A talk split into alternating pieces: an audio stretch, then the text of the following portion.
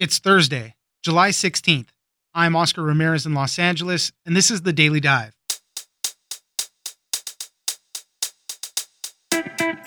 Federal executions are back, and for the first time in 17 years, a death row inmate was put to death in Indiana.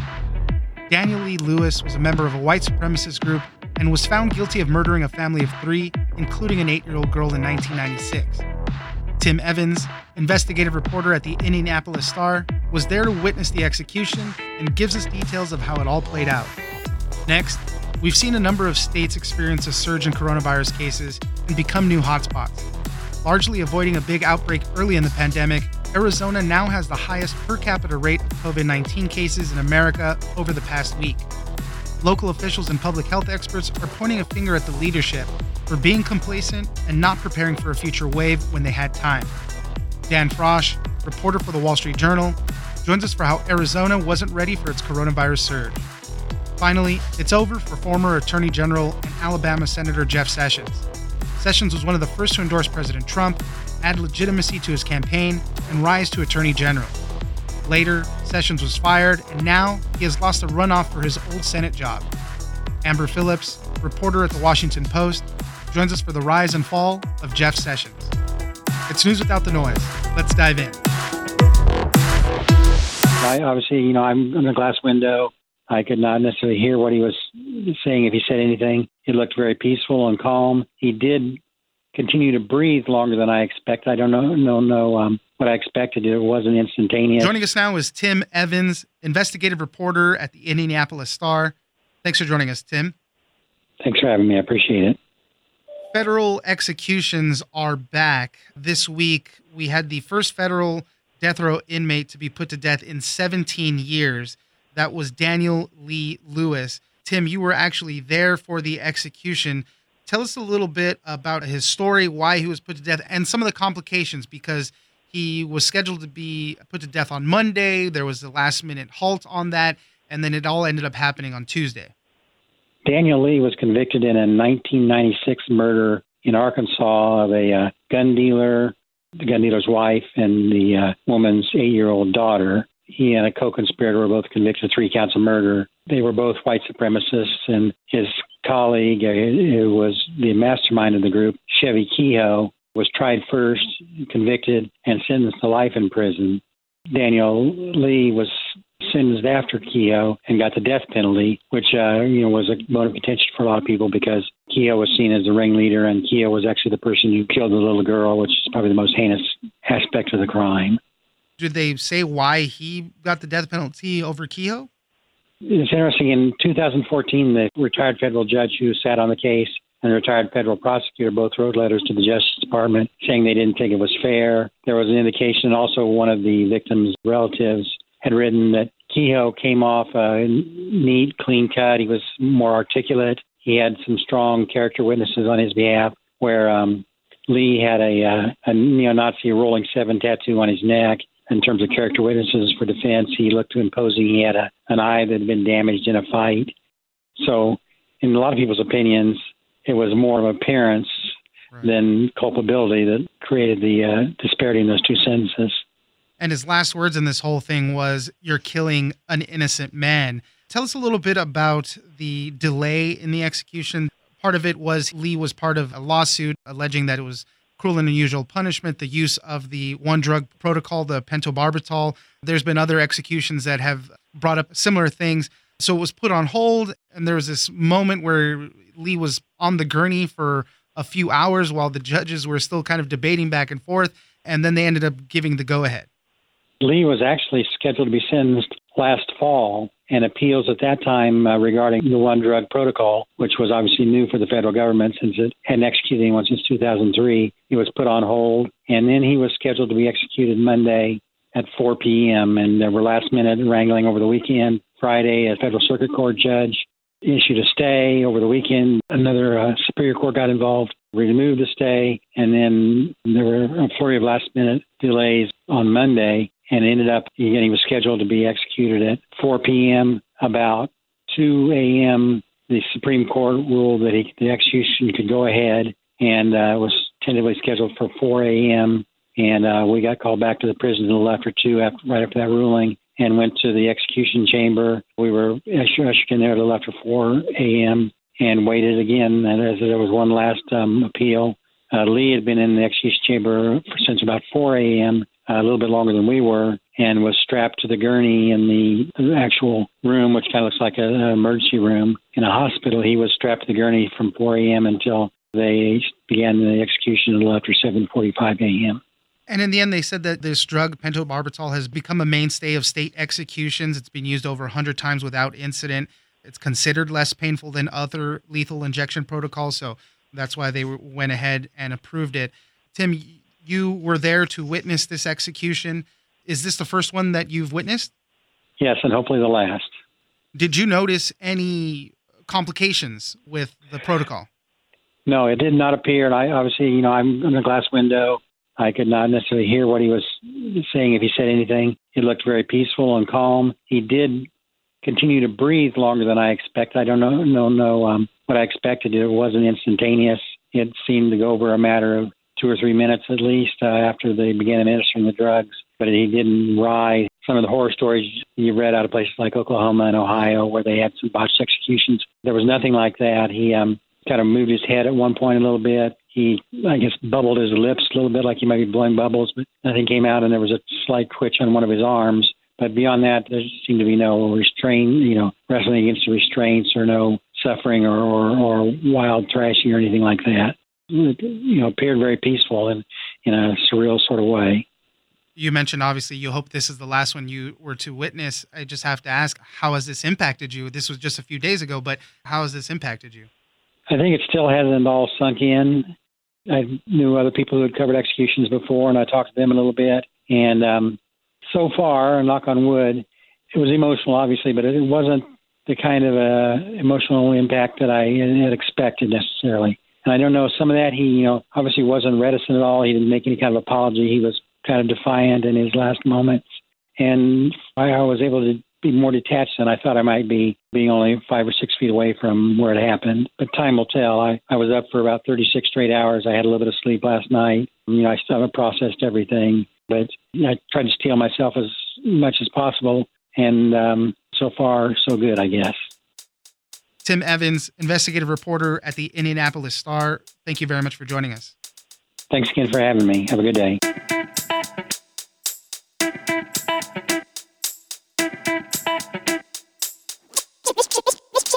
Occupancy is set by the fire code. Going forward, it will be at less than 50% of that number. Joining us now is Dan Frosch, reporter at the Wall Street Journal. Thanks for joining us, Dan. Thanks for having me. As cases keep rising throughout the United States, I wanted to talk about a state who at first was spared a lot of cases. It wasn't so bad for them. There's a, a few states like that that are seeing big numbers now. California, Texas, Florida, even at the beginning, wasn't seeing big numbers. Arizona is also one of those states who's just seeing huge numbers. I think they are the state with the highest per capita rate of COVID 19 cases over the past week. And in a lot of ways, this story is about management and leadership during a public health crisis. It seemed they might have gotten complacent early on and didn't prepare for a wave that eventually came. Dan, tell us a little bit more about that. Well, I think that's exactly right. What you saw in Arizona was a state that was doing relatively well. In the early days of the pandemic, their case counts were extremely low. There was a sense that they had somehow managed to sidestep the crisis that was hitting states in the Northeast and elsewhere. And they went into a shelter in place order when things were relatively stable and people abided by the shelter in place order and that's really when the problems started. During that time period when things were going okay, the state and public health officials did not anticipate an inevitable surge that was going to happen. So they did not stock up on testing equipment. They did not devise a contact tracing plan, at least a robust contact tracing plan. All sort of the, the things that the CDC and other public health experts have been saying, look, we need to do this especially when things are not terrible, so that when they are terrible, we're prepared. And then lastly, they did a real sort of full bore reopening where restaurants, nightclubs, bars, movie theaters, gyms, all reopened with very little compliance or enforcement mechanisms built into the reopening. And so you have this combination of a sort of wide open reopening and a lack of testing, contact tracing, and enforcement and compliance ordinances that had been set up during this period of downtime that all sort of have led us on the path to where we are today in Arizona. What has the governor, Governor Doug Ducey, said of his response to all of this? Because I remember a time where he didn't want to mandate people wearing masks, and he even refused to let individual counties make their own rules. He said, no, you can't do it. You got to follow the state rules. He had to right. cave in on right. that later on. What has his response been to this? Ducey has taken a tremendous amount of heat for what local authorities and critics of his have seen as a much more aggressive reopening than an aggressive response to the pandemic. So he has, after taking a lot of criticism from doctors and also from local mayors and civic leaders who wanted, as you pointed out, to implement their own mask ordinances and were were explicitly prohibited from doing so by the governor's executive orders when he reopened. He's backtracked on a number of things. He has allowed cities and counties and municipalities to enact their own mask ordinances. He has closed down movie theaters and gyms again and made restaurants 50% capacity, and he's at least sought to sort of broaden testing capacity. The problem is it may be too little too late to a certain extent because the outbreak hit Arizona so forcefully over the past few weeks that these measures, which critics would say should have been enacted two months ago, are now having to operate as a way to dig Arizona out of the hole that it's in. And so that's why you can't do contact tracing because you can't do contact tracing, which is sort of a time intensive, resource intensive operation if you haven't planned for enough contact tracers and you're getting inundated with 3,000 cases a day. You spoke to a woman whose father contracted COVID 19. I think he might have died if I'm not missing it. But, you know, he said he was following the guidance of the leaders saying, hey, it's not that bad here. Hey, you can go out. I want businesses to reopen. And, you know, people that are cooped up, uh-huh. businesses that are shut, they want to reopen, obviously. Everybody wants to get back to normal. But if the guidance is not there, we saw the stories, massive parties, all sorts of things. And as I mentioned, you spoke to one woman whose father contracted it because he said he was following the guidance. My colleague spoke to a woman whose father had contracted COVID and, and she had spoken to him. She had warned him about going out she didn't feel it was safe for him. And he said, well, the governor and the president have really been pushing for the reopening of the economy. So they're the guys in charge, and businesses are open. So I'm going to follow the orders of the state here. And he went out and he contracted COVID several weeks later and he passed away. And in one of his last conversations he had with his daughter, he, he heartbreaking. He said, you know, I should have listened to you.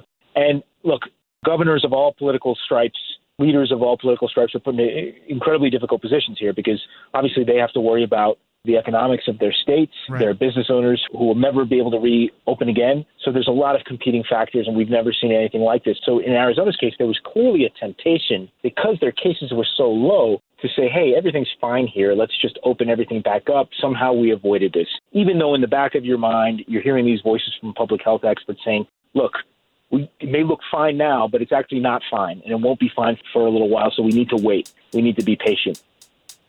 Dan Frosch, reporter at the Wall Street Journal. Thank you very much for joining us. Thanks so much for having me.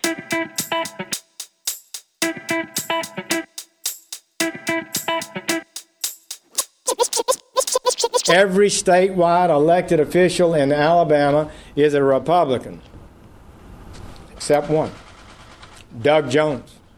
And that has to end. Joining us now is Amber Phillips, reporter for the Washington Post. Thanks for joining us, Amber. Hi, Oscar. Happy to be on. Well, we had another day of voting on Tuesday, and what came out of this was just an interesting story we wanted to look at the rise and fall, really, of former Senator and former Attorney General Jeff Sessions. And it kind of provides this cautionary tale for other Republicans who really do attach themselves to President Trump. As we know, Jeff Sessions was the first guy to endorse President Trump. He was there at one of his rallies, kind of giving a little bit of legitimacy to him. And they were in lockstep in their immigration policies. But this is also another story about loyalty, perceived loyalty by the president. I mean, this relationship soured so quickly and so publicly as well. Amber, tell us a little bit about it.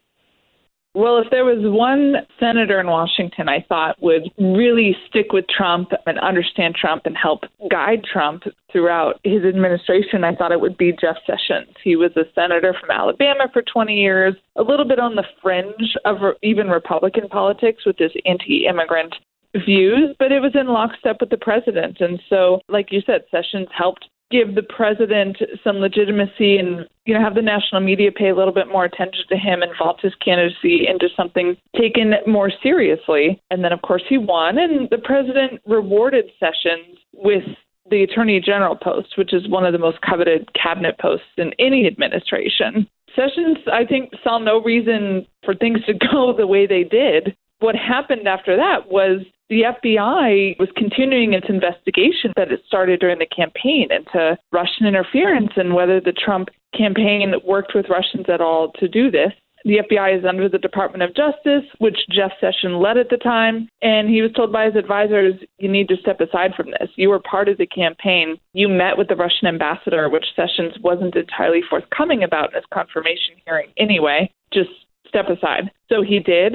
Shortly after that, Trump decided to fire the FBI director.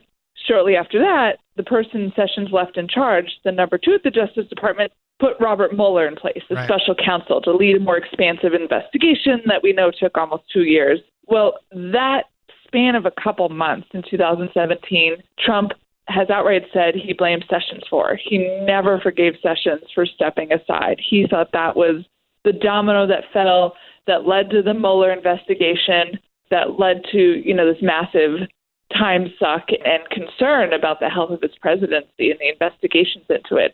So, like you said, he's been super public about all this and right. has spent more than a year insulting Sessions and yeah. making sure that Tuesday's results were what they were, which is he lost the runoff. He's not coming to Washington. President Trump really saw Jeff Sessions in that position as one that was going to protect him. And as you mentioned, when he recused himself from that whole thing, I think at that point he even said, "Hey, if if he was going to recuse himself, he should have told me. I never would have made him attorney general." And as you mentioned, the attacks went on. Yeah, he lost the runoff election to Mr. Tuberville. I think it was about 60% to 40%. So he lost in double digit numbers. This was after the president was telling people not to vote for him. I mean, he really felt the wrath of this lack of perceived loyalty to the president. So, what is the cautionary tale for other Republicans who have attached themselves to President Trump or who have chosen to fight against him? Well, it's pretty simple. Don't get on the president's bad side. Just don't do it. you know, like I said, Sessions, I don't think he had any reason to believe what he chose to do would lead to this situation he's in now. And so I think Republicans are really nervous that something you do or say or tweet will get on the president's bad side. He'll go after you relentlessly. You know, we've seen that with Mitt Romney, senator from Utah, who voted to convict Trump on one impeachment account, the only Republican senator to do so. And then the base will just completely fall out from you and you'll lose your job. I saw that happen in 2018 election cycle with a congressman from South Carolina, Mark Sanford, a Republican, a very conservative guy who was critical of President Trump, one of the more vocal ones, but wasn't super vocal, but he was saying stuff he didn't like that Trump was doing. Well, on his primary day, Trump tweets, you know, he had a challenger, go go vote against Mark Sanford, please. And Mark Sanford lost his primary, and he later attributed that to us to Trump's tweet. You know, there's a couple more examples like that. And I think yeah. the Sessions one is really extreme, but it just reminds Republicans like Trump is powerful in their party, and they need to stay in lockstep with him. Amber Phillips, reporter at the Washington Post, thank you very much for joining us. Thanks for having me.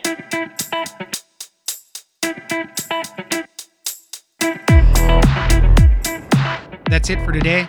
Join us on social media at Daily Dive Pod on both Twitter and Instagram. Leave us a comment, give us a rating, and tell us the stories that you're interested in.